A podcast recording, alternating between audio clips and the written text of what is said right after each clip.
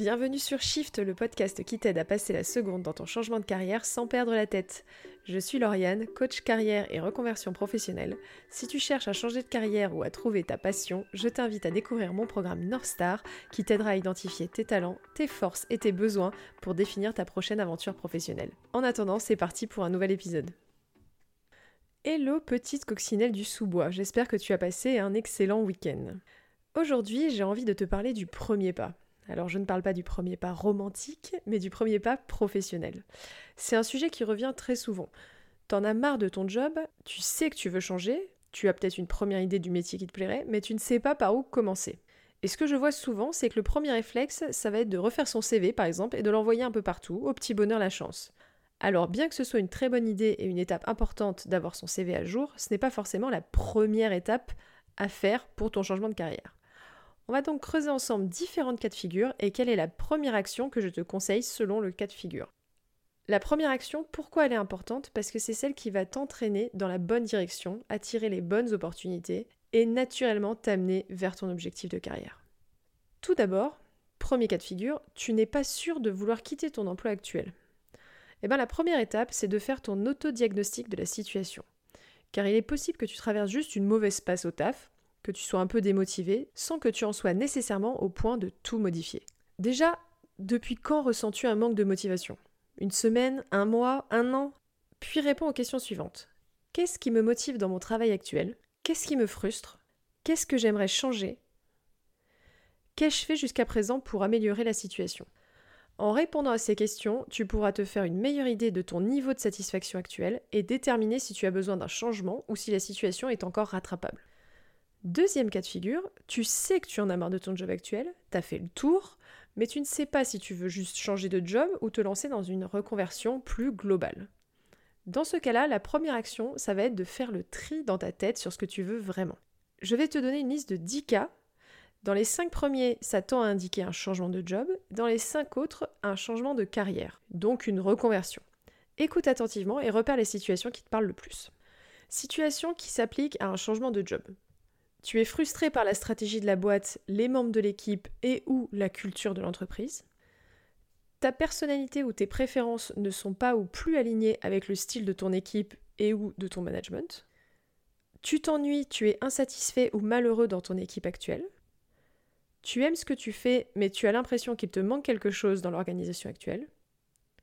Tu te sens prêt à prendre plus de responsabilités, mais tu as l'impression qu'il n'y a pas d'opportunité de progression là où tu es actuellement et ensuite les cas qui s'appliquent plus à une reconversion. Tu te sens coincé, le métier ne te passionne pas ou plus, c'est rare que quelque chose éveille ton intérêt dans ton travail. Un métier différent mais au sein de la même entreprise te semblerait intéressant. Le confort financier est la dernière motivation qu'il te reste. Tu es frustré par le manque de choses que tu peux faire et ou apprendre. Et enfin, tu n'aimes plus ce que tu fais et tu n'y vois plus de sens. Ce premier exercice, il va normalement t'aiguiller sur tes prochaines étapes. CV et recherche d'un autre emploi dans le cas numéro 1, remise en question et préparation d'une reconversion dans le cas numéro 2. Troisième situation, tu veux changer de carrière, t'en es sûr, tu veux avoir plus de sens, tu veux te challenger, peu importe la raison, mais tu n'as aucune idée de ce que tu veux faire d'autre. Personnellement, c'est mon cas préféré, l'exploration des possibles, c'est mon kiff ultime. Donc déjà, tu peux télécharger mon e-book 5 étapes pour lancer ton changement de carrière, ça peut aider. Blague et auto-promo à part, voici la première action que je te conseille et qui est, qui est de te concentrer sur te connaître vraiment. Qu'est-ce que tu aimes faire? Qu'est-ce qui te fait oublier de manger ou d'aller aux toilettes? C'est-à-dire quelles sont tes, tes passions ou en tout cas les choses que tu adores faire?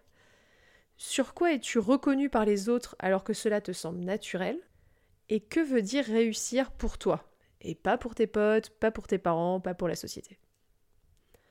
En répondant à ces questions, tu pourras commencer à explorer des pistes de carrière qui pourraient te convenir.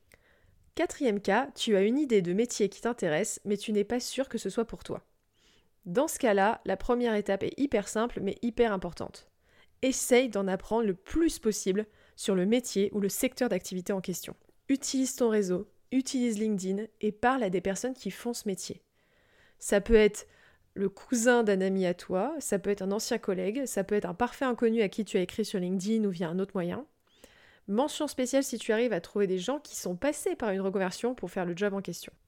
Voici quelques points importants à garder en tête. N'aie pas peur d'approcher les gens pour leur demander de partager leur expérience. La majorité des gens aiment parler d'eux et ils apprécient de pouvoir partager leur expérience avec d'autres.